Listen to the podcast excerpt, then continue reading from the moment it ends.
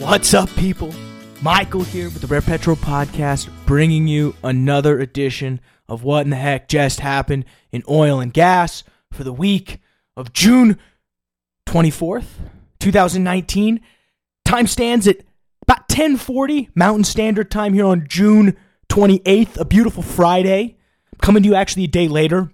I was in full car maintenance mode yesterday. I had pretty much everything taken out. Got some big news coming up.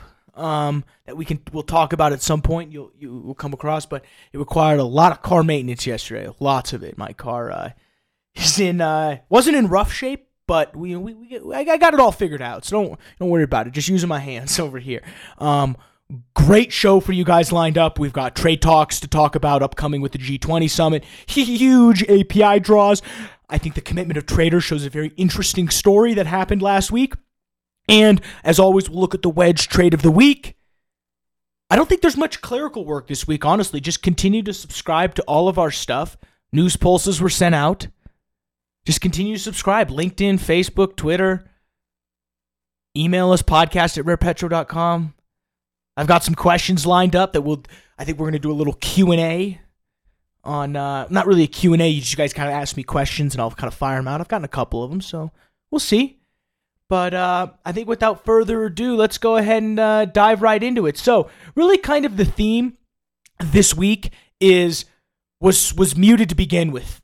Trump, President Donald Trump and President Xi Jinping, I don't even know how to pronounce his last name, but they're expected to meet actually tomorrow at the G20 Summit. So this whole week was really just a setup to see what happened there. There was two huge events that happened. First, the API came out and predicted a 7 million barrel draw, and the EIA came out and obliterated that number and said, no, it was a 12.8, which was actually the biggest number we've ever seen since September 2016. But we'll get into that. So when we look at we'll go to the right chart here. When we go to really see and look what happened this week, Monday, very muted day. Really what the market was really waiting for.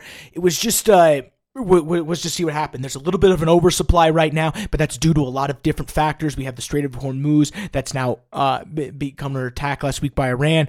And so there's a lot of issues that have sort of risen, driven oil up. Oil started this week trading off when the market opened at 57.66, and right now it's trading at 59.37. So the sentiment this week was up, and it was set by this. There was a renewed it was set early this week. The reason why it was so low this week was there was a slight issue with, maybe there's some oversupply.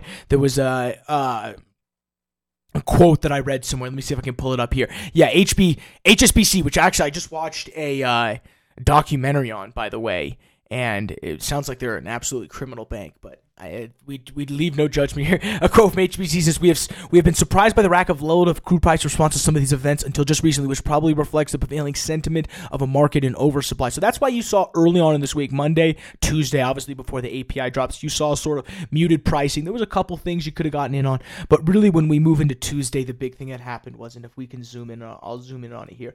Look at that 15-minute bar. I'm going to go ahead and move the market close. Look at that, daddy. That was about an 80-pip movement in, I think it was about 4 or 5 minutes when it dropped. We can look it down. An absolutely huge draw on the API, 7.55 million barrel draw. Absolutely came in and helped support the price this week.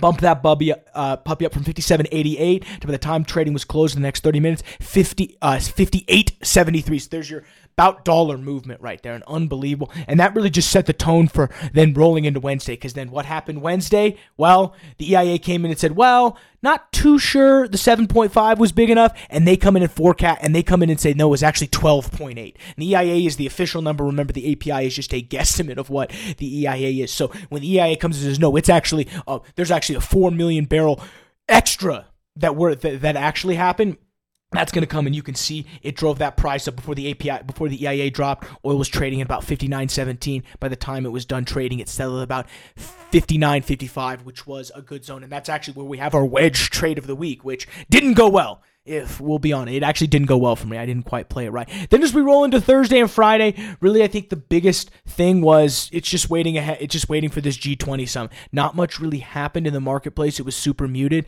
We did have the Fed come out and announce that they're going to continue to do some rate cuts, but that more happens in the overall equities and securities. That more in the securities markets. Is that going to affect them really hardcore crude oil? The real thing we're watching for, like I said, is these G20 summits. These are of uber importance to what's going to happen to oil, and that's kind of what we see. So pretty muted week, but we had not muted week per se, but it's pretty lame week other than just insane crude build. That's about really, I think, the thing of note that happened this week. If we go look at our long-term chart, I've kind of just extended some volume benches out. That's what these green boxes are, and you can kind of see when you kind of work with volume benches and extend your boxes out, you can really get decent trading zones. So, I mean, right now, there's probably no trade to be made if you're a swing trader. You're looking at this to, you know, there's probably not quite enough information to make a trade. Maybe because you're on the outer half of a box, you could tempt something, but you know, you could, the problem is you could argue this could either go run, you know, it could go one of two ways.